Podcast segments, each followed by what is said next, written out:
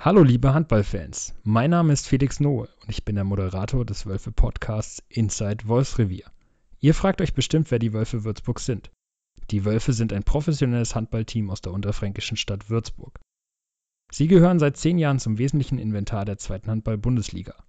Mit geringen finanziellen Mitteln, aber unbändigem Siegeswillen mischt das Wolfsrudel seit vielen Jahren die Liga auf. Getreu der eigenen Philosophie, echt, wild, treu, gierig, im Podcast stellen wir euch genau diesen bodenständigen und sympathischen Verein vor.